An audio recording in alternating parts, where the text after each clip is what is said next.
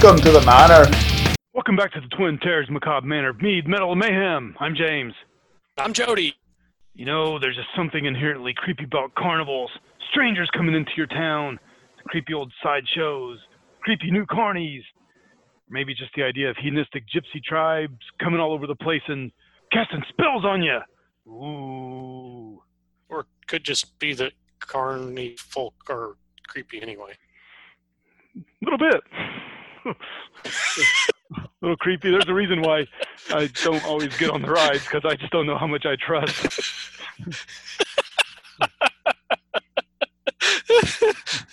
yeah. Anyway. and and yes, by the way, I do know Romani or travelers is probably a better term to use than gypsy. But when we're talking about the old school carnivals, uh, you know, I'm using the old school term. Yeah. But yes, not accurate anymore. That's okay. Before we get into the actual topic, uh, I'll, I'll give my beer first because Uh-huh. I've already mentioned it once. I'm drinking the Ravine I brought home from Nightshade and Dark's Pandemonium Brew Brew Pub. So uh, I had it the night we talked about Halloween because I had one there. Then I brought another one home, and I'm actually going with something that I've had before too, uh, that I've mentioned on, on the podcast. Um, Southern Tier's uh, Pumpkin Imperial Pumpkin Ale. oh, it's a thing of beauty. It is. And tasty too. mm. Tasty it is, yes. so, uh, yes, Dark Carnival. Just I'm gonna keep moving on here. Yeah. uh, I, I know we talked about our author thing, and for me, the biggest part of this episode will be hitting on Ray Bradbury's "Something Wicked This Way Comes." Yes. Excellent book.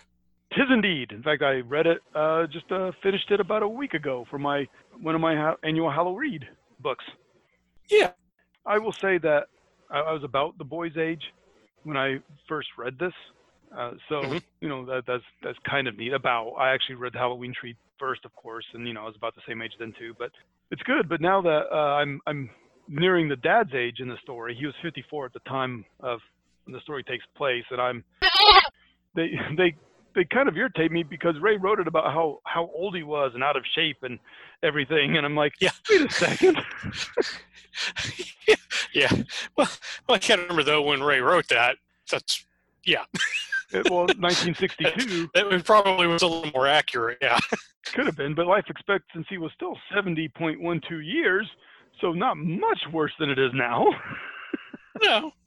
I, I will say though, I had my daughter when I was 26. You know, if I would have had her in my 40s and she was hitting 14 when I was 54, that that might be different. Yeah. Although, also, you know, kudos to Will's dad because at 54, Will's mom was 39 at the time of this writing. Good job. Yeah. Be, before I start going on into that, which I what I probably should have done, is is give a brief recap of the book, unless unless you would like to do so. Um, uh, no, no, no. Go ahead. Go ahead. All right. Pretty simple. It's one of Ray's Greentown books. Greentown being the nickname for Waukegan, Illinois, where he grew up, and takes place a week before Halloween. In fact, like this year, 2020, Halloween's going to be on a Saturday night because this weird, spooky, dark carnival comes rolling into town on a spooky, dark train on just after midnight on Saturday, the 24th. So Yeah. yeah, same kind of calendar year. So week before Halloween, uh, the boys wake up at three in the morning when the train rolls in because they hear the, I'll pronounce it correctly the first time, Calliope. But when I say Callio here soon, one of those words I read as a kid never heard before. and So, the- so wait, wait. So, so, so 2020 has the same calendar as the year the book takes place. yes, We got stuck with a used year. that's what's wrong.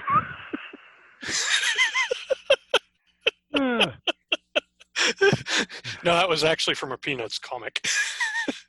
oh, yeah, I'm guessing that was Linus. Actually, no, it was Lucy. Oh, well. Lu- Lucy's just as smart as Linus. She's just a crab apple compared to Linus's chill wise man routine. yeah. so so anyway, the train rolls in. They set up the carnival. Two young teenagers. Yeah, yeah, teenagers. They're they're They're teenagers. They were 13. they're yeah. 13. They're going to be 14 in about a week, and that, that's one of the Mhm. things that the novel we'll get to in a second. But they hear it, they go out and investigate, and these are the two main protagonists are these young men who pick up on the carnival because the carnival's evil. It'll take people who want things and need things, and it'll bring it to them, and it'll twist them into distorted versions of themselves, and that's where the side shows and the freak to- shows come from in the book are people who got twisted Mhm. and uh and that they're you know they have to find their way through and, and we'll kind of hit Like like your sister. my sister Yeah, she got twisted. See what I did there? I i, I don't know. I i don't know which thing i want to say I was I was gonna go with I'll give you a D for that pun, or or if the carnival would have asked me what I want to do, see, see. I would have I was gonna say what do you want to do? I want to rock. or uh, Uh, okay. Well, at the end, when they're trying to take them all and kill them, Will's dad stands up and goes, "We're not going to take it." And yeah. So many, I got stuck. And I just started started blazing through once you- once you explained kind of what you meant. I thought you were going to make a joke about how I joke around about my brothers being my sisters. No, no, no. I guess I could have. I, I, But anyway, we digress. quite a bit. and so they have to figure out what's going on and they have to make sure they don't get stuck in it and trapped and and there's tension between the friends and and some things that maybe we'll hit on here in a second but regardless it's a good book you Yeah. should read it You should. Yes. So I have a I have a question, but um, you're gonna because you haven't given their names yet. You're gonna give their names in a minute. oh yeah yeah just uh, we'll we'll go i've got my notes here so we can kind of jump around as we need to Okay, Okay. Because I I got a I got a question, but I'll wait till you get to get to that. okay so I'll, say also this because I've mentioned personal anecdotes when we talked about Halloween Tree is that this book and Halloween Tree are where I got my roaming tendencies and, and tendencies to perhaps go further and do things I shouldn't. And, and I don't mean you know, horrible thing, well, kind of horrible things. For for example, I would I would sneak around the Clinton Public Library and go into the non non public rooms, like go in and and just kind of see what were in the rooms that I wasn't supposed to go into. and uh, Boy Scout camping. Went camping at a quarry once. They told us all stick around, and I said, "Yeah, sure, I'll stick around." And five minutes later, I'm walking down the railroad tracks into town, about five miles away, just to go to the gas station, just because I wanted to walk the railroad tracks. You know, still go off the pass at state parks. I mean, I do make sure to go at least where I don't destroy flora and fauna, but you know, I, I, I like to explore. And and the way Ray writes as kids and as adults, I I like to have a bit of you know take care of my responsibilities, but then I likes to go and do my my new things and weird things and and things It stuffs. and stuffs and what's not.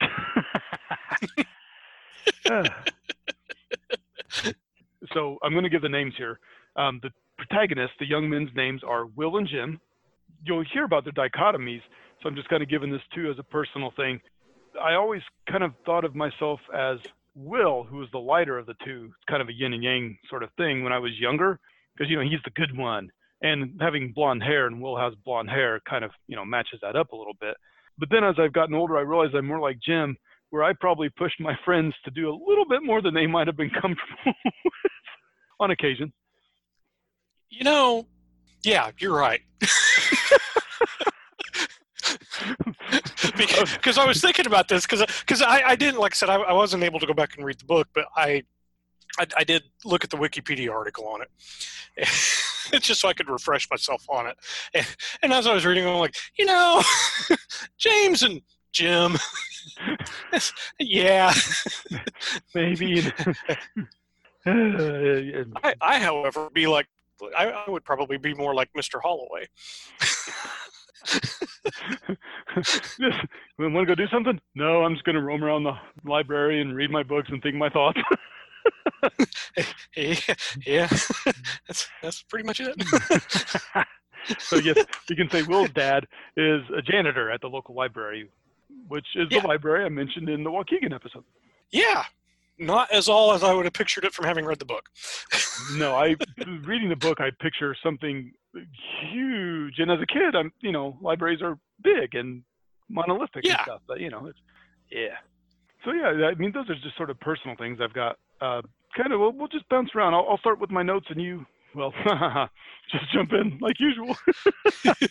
so, something with Wicked This Way comes by Ray Bradbury, published 1962. We mentioned and uh, focuses on best friends Jim Nightshade and Will Halloway, one dark and one light, both by name, nature, and looks. They're 13 years old, soon to be 14. Uh-huh. So, um, didn't you uh, uh, when when we were in high school? Um, didn't didn't you use uh, Jimmy Nightshade as a stage name a few times, or were Uh, going to? Just a, just a few, yeah, maybe. Okay. Shut up. first, Jimmy wasn't from Jim Nightshade. Jimmy was from James and Jimmy Page. Uh, the fact Well, that yeah. it happened to work with Nightshade because of this book and because of its deadly properties means nothing. Nothing, I tell you.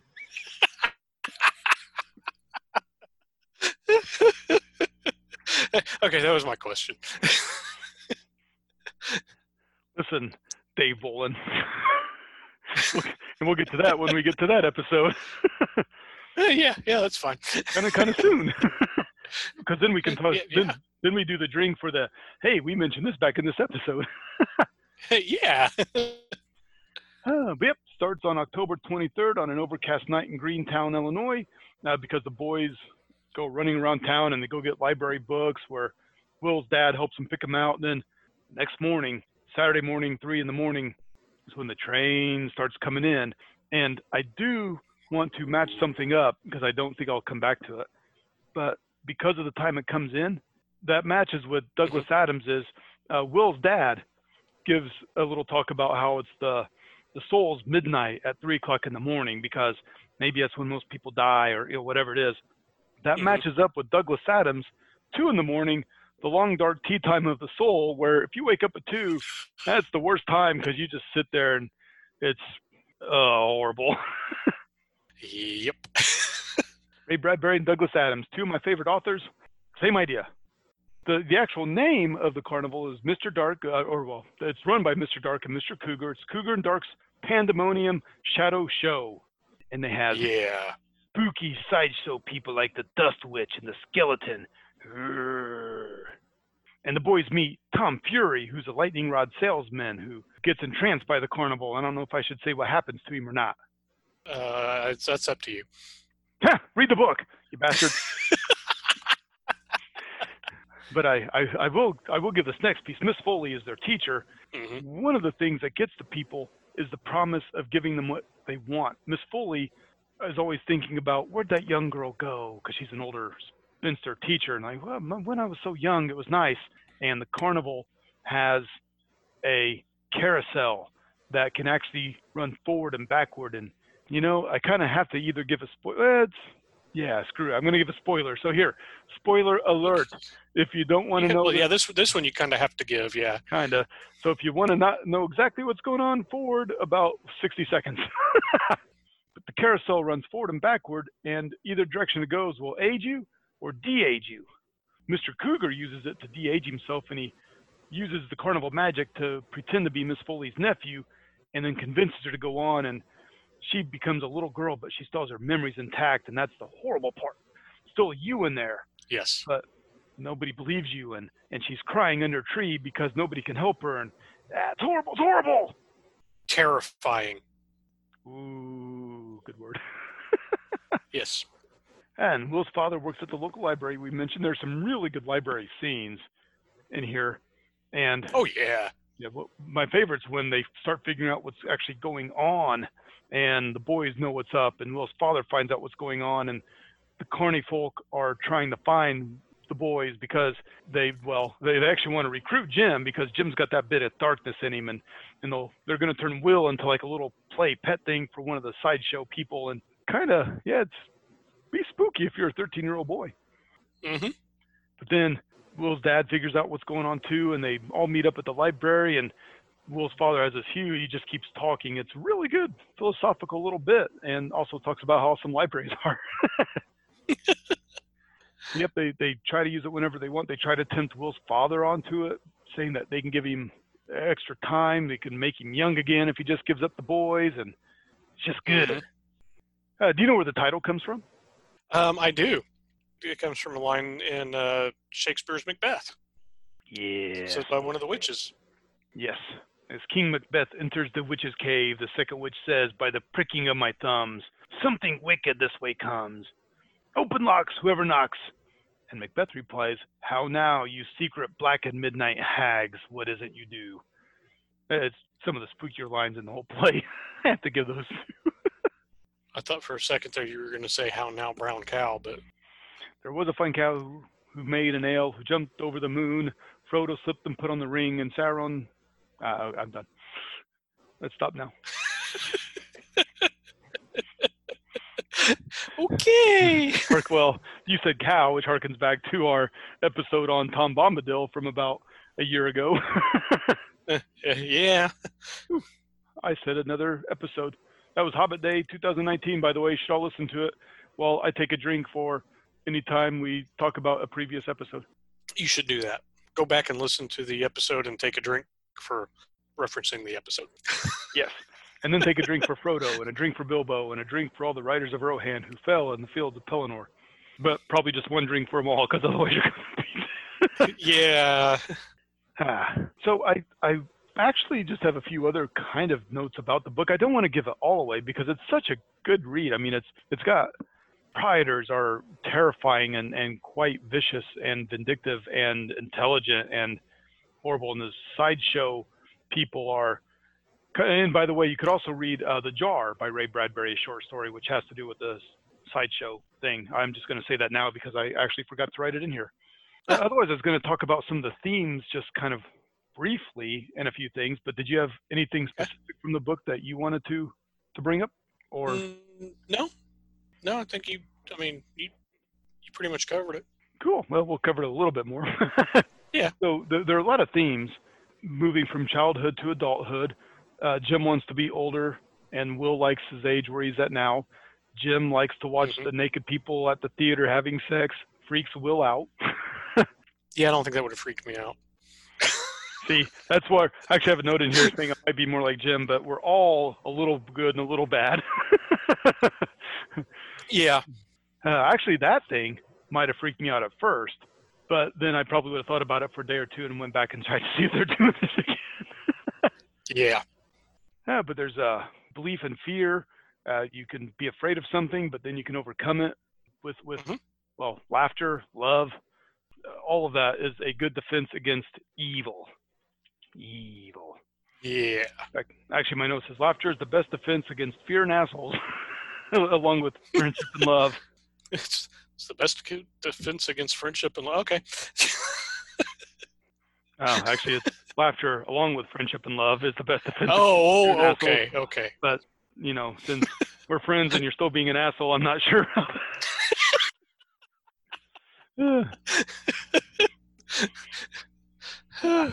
Yep. Always be aware of all the false promises, because you know the carnival only comes always in October, runs on fear, makes false promises. You gotta watch. Gotta Mhm. watch hucksters who make those false promises and try to make you afraid of everything. Got the tension of the kids versus adults and the goods versus the evils. There's some really good foreshadowing. I got the beginning when they're talking to Tom Fury, the lightning rod salesman. He talks about when he gets struck, or well, they're talking about the boys and everything. When you get struck by lightning, the last image you see will be infused on your eyeballs, but that comes up later when Will and Jim think they're going to see what their eyeballs saw. It's really good. There's a lot of foreshadowing where they, where, where Ray foreshadows. He was- I am He was good at that. yeah, he's. I'm not going to do the redundant thing this time. I'm going to move on. Jim, who starts the story as the kid who pushes thing, pushes things too far and always tries to go a little bit too far and wants to be the adult and sometimes doesn't care about others quite as much. It's it's interesting because he's like the oak when things break when it goes too far, like when they see Miss Foley as a child, he just snaps like Mhm. he can't handle it and he breaks down. But Will steps up a couple times. He steps up with Miss Foley. He steps up against the Dutch, the Dust Witch in her balloon when she comes creeping along with their snails trail. and and takes care of that. You know, he's he's he's a little more sedate and and wants to be young and a little afraid of certain adult things, but he's got his side of bravery too. So you would compare Jim to an oak. Would you compare Will to a, A willow Willow. tree? Yep. Okay. I would. I, and by the way, I always wonder whenever I read this, what happened to Miss Foley? Because at the end of it, nah, I'm not going to say what happens to everybody at the end. Uh, you should read it for the the final showdown and see what happens.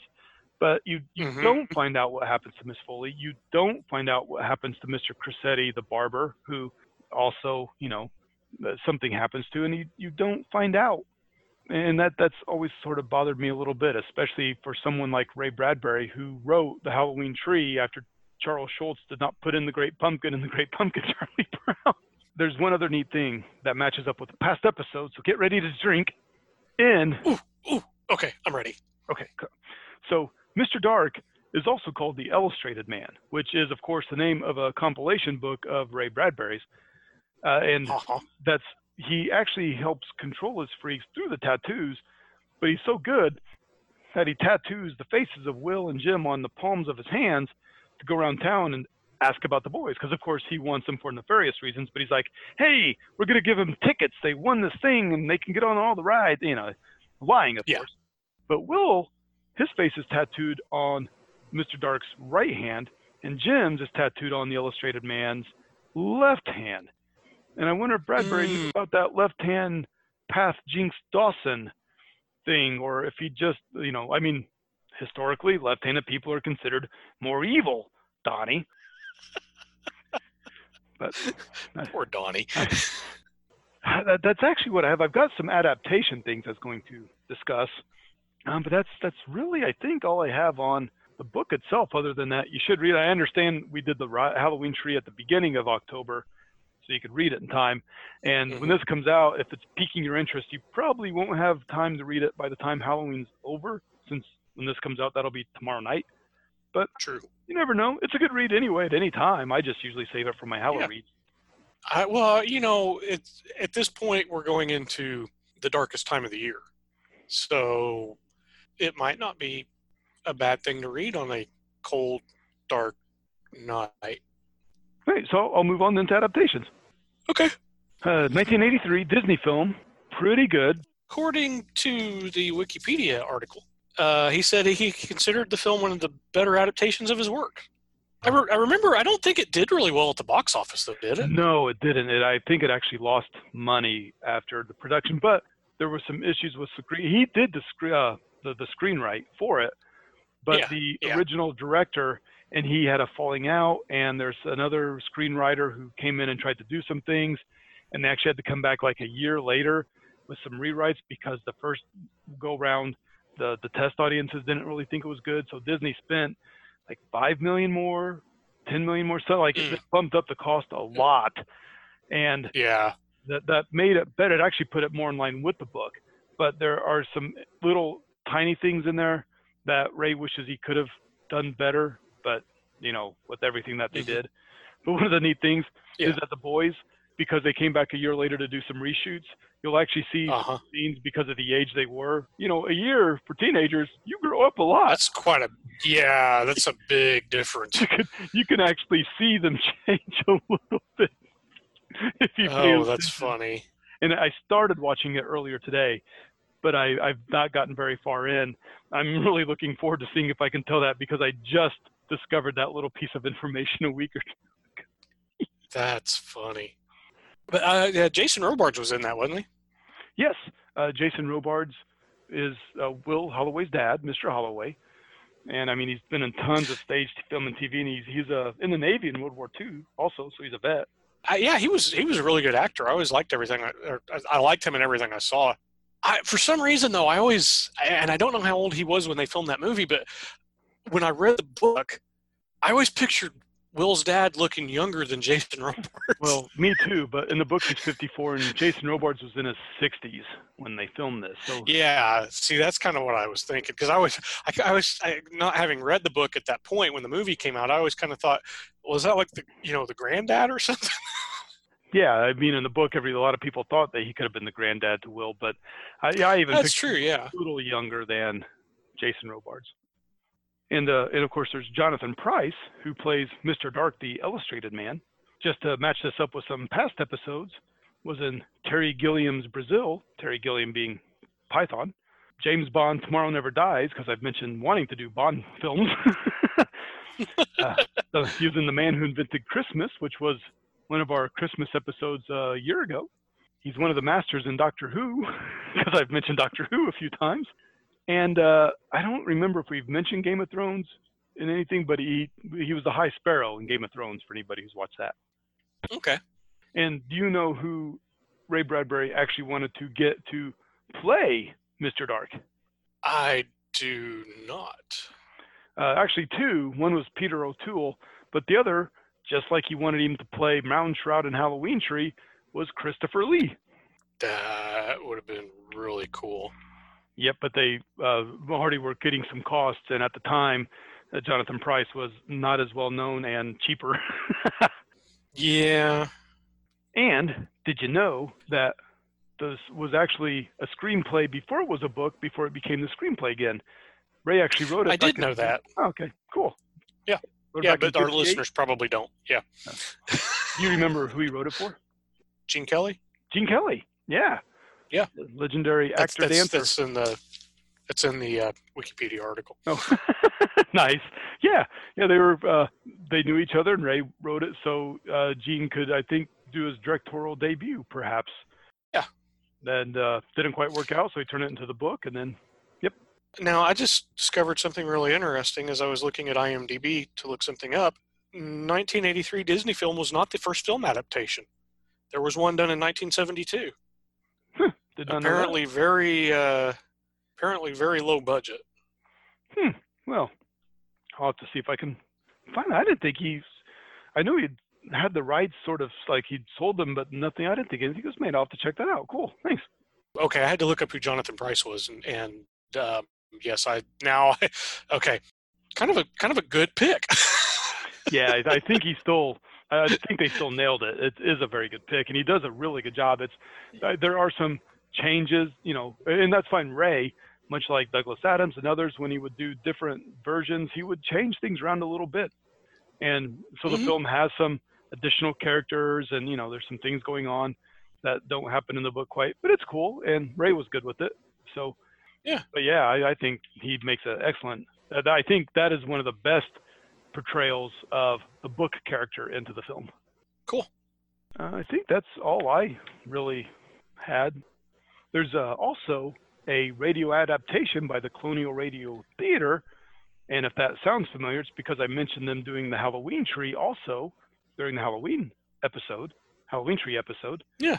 Uh, first aired October 1st, 2007. I listened to it earlier this year, and it's quite good. I, I like both the Halloween Tree and Something Wicked This Way Comes. I, I don't know if I kept it in this episode. I know I said something about it because I mentioned finding things that said Ray did the Halloween Tree and Something Wicked This Way Comes radio adaptations, or he at least approved them. Since then, I found out a little more information. I may have taken that out because I wasn't sure, and you know, so Uh huh. didn't want to leave it in. Maybe it could be in there. Who knows? I, I'd have to go back and listen to it again. But yeah, yeah, yeah. That's, I have that problem too. yeah, but it was a couple weeks ago, and I, you know, when when you record, edit, then it comes out and you listen to it again, it all goes together. Uh, yeah. uh, but Ray did write the stage play for Something Wicked This Way Comes, and then that was used by the Colonial Radio Theater, although a little bit of some adaptation by Jerry Robbins, who had also adapted Ray's stage play of Dandelion Wine. So, you know, when, when you go from a stage play to a radio play, there's no visual, so there have to be a few adjustments.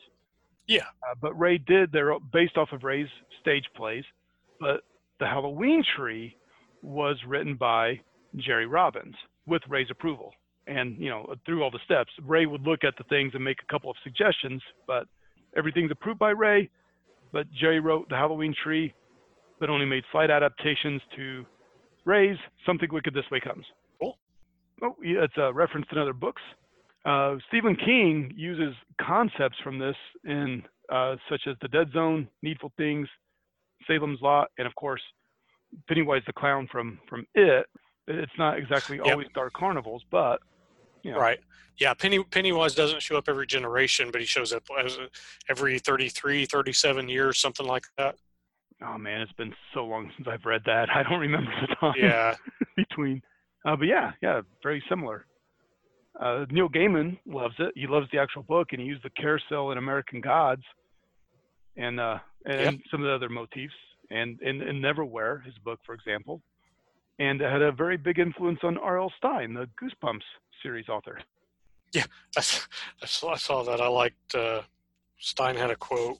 Yeah, Ray Bradbury is one of my favorite authors. I will always tell people that the scariest book I ever read was one of his books, Something Wicked This Way Comes. That's uh, R.L. Stine.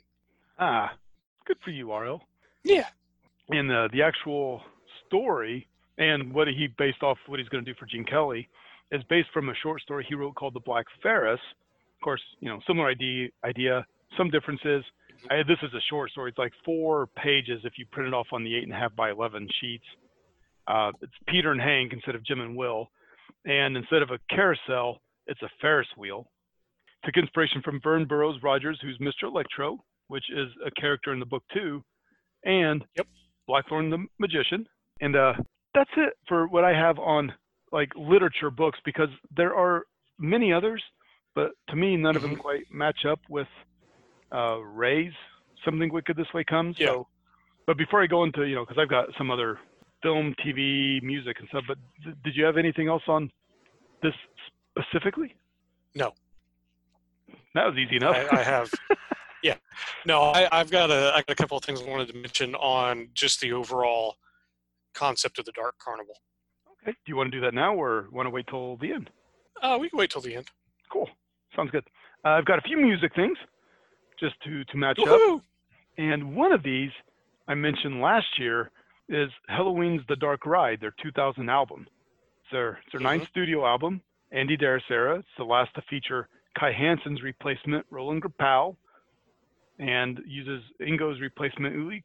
Uh, but there's spooky songs on there. I know I mentioned uh, the actual The Dark Ride song last year, which is a Dark Carnival song. Uh, but there's Mr. Torture, Escalation 666, and I Live for Your Pain on there. So, you know, almost half the songs have a very spooky, Halloweeny, dark feel. Cool. But yeah, the whole thing's good. And it actually starts with you hear a carnival and spooky sounds in the background as sort of an intro to it. And of course, there's The Carny by Nick Cave and the Bad Seeds, released in 1986 from their fourth album, Your Funeral, My Trial. And we mentioned Nick Cave and the Bad Seeds back in the Devil's Tritone episode. We did. And that was one of our first episodes way the hell back two years ago. Yep. so there's my drink for referencing that. Uh, And uh, got a couple film and TV things, but did you have any music? I, sort of, but I can reference it with something else I was already going to mention.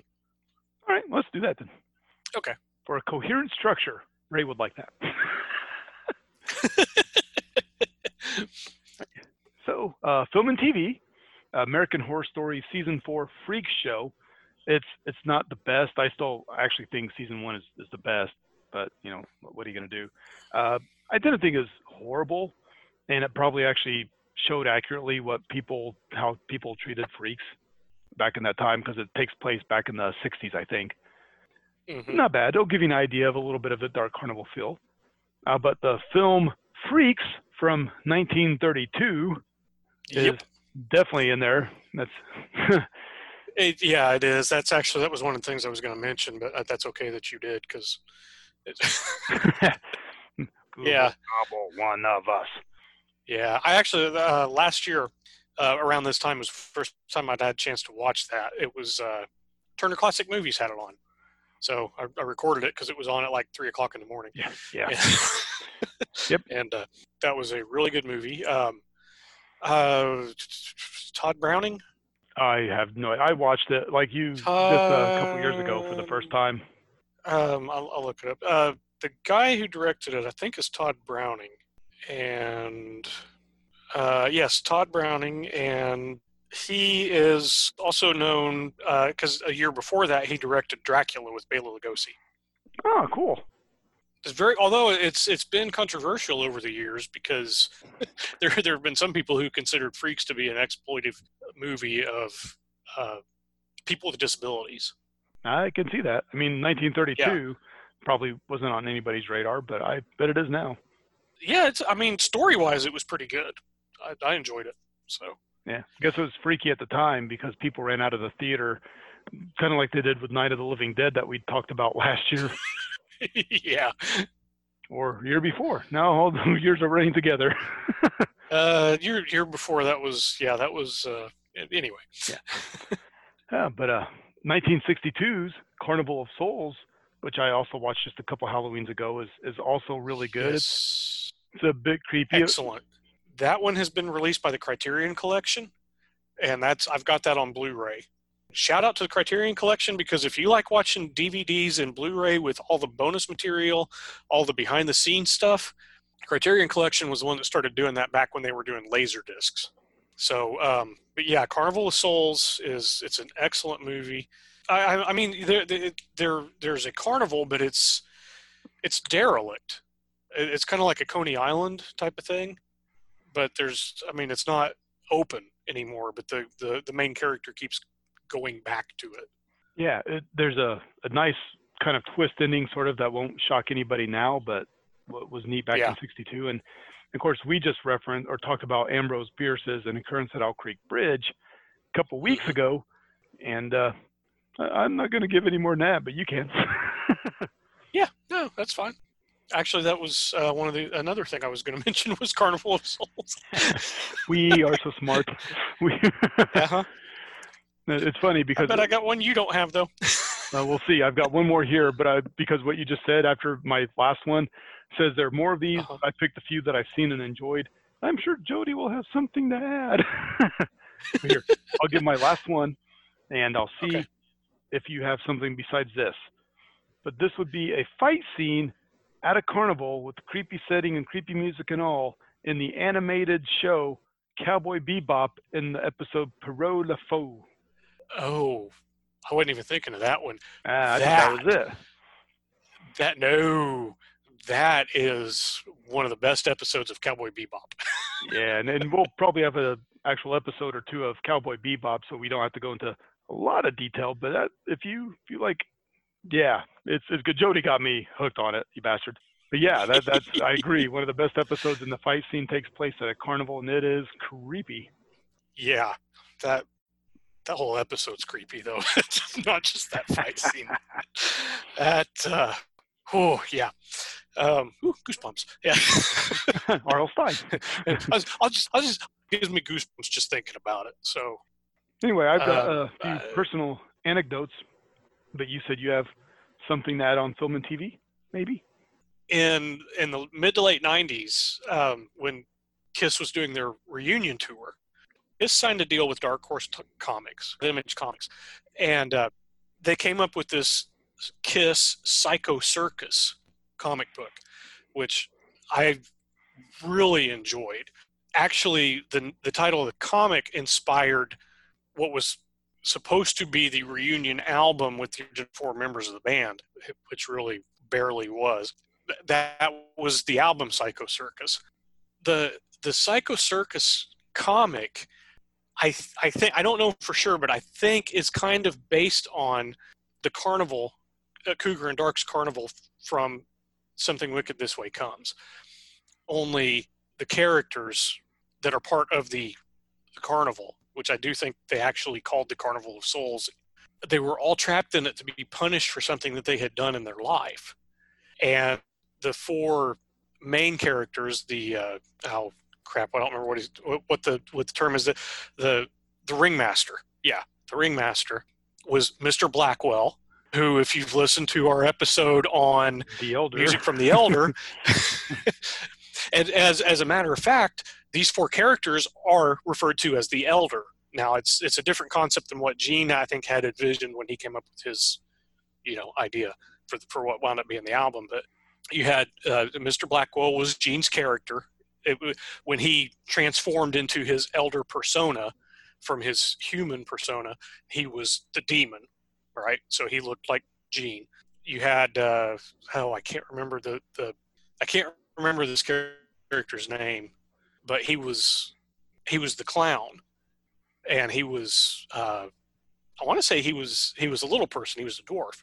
When he transformed into his elder persona, it was Paul, so it was the Star Child. You had the the Stilt Man, who was Ace's character, you know, the Starman, and then the uh, the Beastmaster was Peter's character, the, the Catman. So they were all they were they were trapped in this carnival to do penance for stuff they had done in their lives.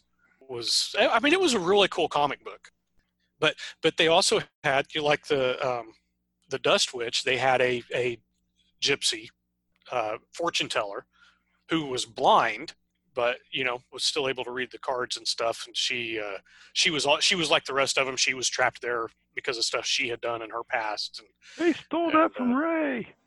they kind of did but it was it was the carnival itself. It wasn't it wasn't the guys who ran the carnival who were trapping people in it. It was the carnival oh, itself oh, i mean that was trapping people who had because the dust witch yeah. blind and yeah that's true too. Yeah i think she i think pretty sure the one in the comic was blind. Yeah. Well, and in the book, the Dust Witch, they talk about her eyes being sewn shut, but she seems to be able to see when Will's dad smiles at her. So, uh, that's yeah.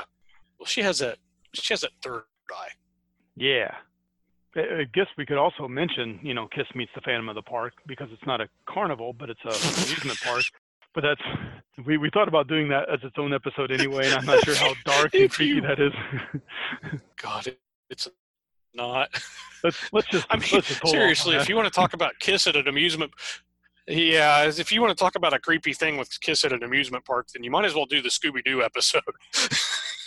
Because it was creepier than Kiss Meets the Phantom. Uh, I think Kiss on Paul Lynde's Halloween special was creepier than Kiss Meets the Phantom. well, that did have that did have what's her name that was the witch from the Wizard of Oz. From Wizard so. of Oz, yep. Cool. Did, did you have? Well, I've, I've got some personal anecdote things that have to do with carnivals. Oh, um, no, go ahead. Uh, um, no. Uh, one, I, I think I'm going to go backwards because that'll be more humorous that way. I, uh, there's a oddities and curiosities expo that that tours. okay, Jim. You'll you'll no you'll, wait. That's, wait, Jim went forward. Never mind. wanted to go forward. I'm Mr. Cooger. yeah. yeah. there you go. Does that mean you like young men? Shut up, Rob. That's not the cougar. anyway, so uh, there's a Oddities and Curiosities Expo that tours, and it's just this touring company that goes to different cities throughout the U.S. and and you can go there and they they they just sell weird weird things, and they they have neat creepy things. And I went last year. Uh, this year's was pushed back because of COVID, and I didn't end up mm-hmm. going to when its remake thing was because uh, Sam, who's been on the uh, podcast, had a triathlon, so I went and had some beers with him afterwards instead. Uh, but it, it's really neat. And when I did go the previous year, uh, I mean they have it during the day, which removes a bit of the scary factor, but it's still really creepy mm-hmm. and cool. The local Luciferian group was there giving out free hugs, which, which is kind of cool. And uh, yeah. Scarlet Lane, a brewery we've talked about, they brew a special. Well, they did last year. I don't know what they did this year, but they brewed a special beer for it. So it's, cool. if, if you get a chance to check it out, it's neat. It's not, you know, dark carnival, but it's it's kind of neat in a weird, gothic, creepy way. And one year when I was in uh, high school, went to the Park County Fair, and we kind of stuck around a little bit after it closed just to see what went on. And well, it was two of us, me and uh, my my friend Derek. That that's scary you know, we, we didn't really intrude, but we walked around and the carnies knew we weren't one of them. we, we, uh, not one of us, not one of us. and yeah, we kind of kind of felt like they'd eat our skin if we stuck around much longer. So I'm really glad neither of us said anything horribly stupid and we left when we did. But that that will give you an idea how creepy things can be. Uh, but the the funnier one was I went to a, a Catholic carnival because I, I went to Catholic school for eight years, went to Catholic church, and they would have carnivals, and and I went, and that wasn't the scary part. Well, Catholicism maybe, but the carnival is okay. It is the first time I ever got to do under the shirt stuff with uh, around back on the backside of the school, which isn't creepy. But I found out I was saved later because I a was couple years say later, that. no, that, that, That, part's that fine. doesn't sound creepy at all. but uh, a couple years later, one of my friends picked up an STD from her. So uh, there's the creepy that, part. that's kind of scary. Yeah. I'm, ki- I'm glad I dodged that bullet. Not not that she would have went further with me. And, you know, two years later, I don't know what she did in the meantime. You know, she could have been disease free Right. then, but maybe she's just trying to lure me in. You said you may have uh, general things maybe still too. No, I just uh, it uh, it made me think of uh, when I was in Germany and the I guess not really eh, maybe I don't know it was carnival fair or whatever it was would would come through the village where we lived. It wasn't really creepy. It was just fun. It just you know talking about this kind of made me think of that.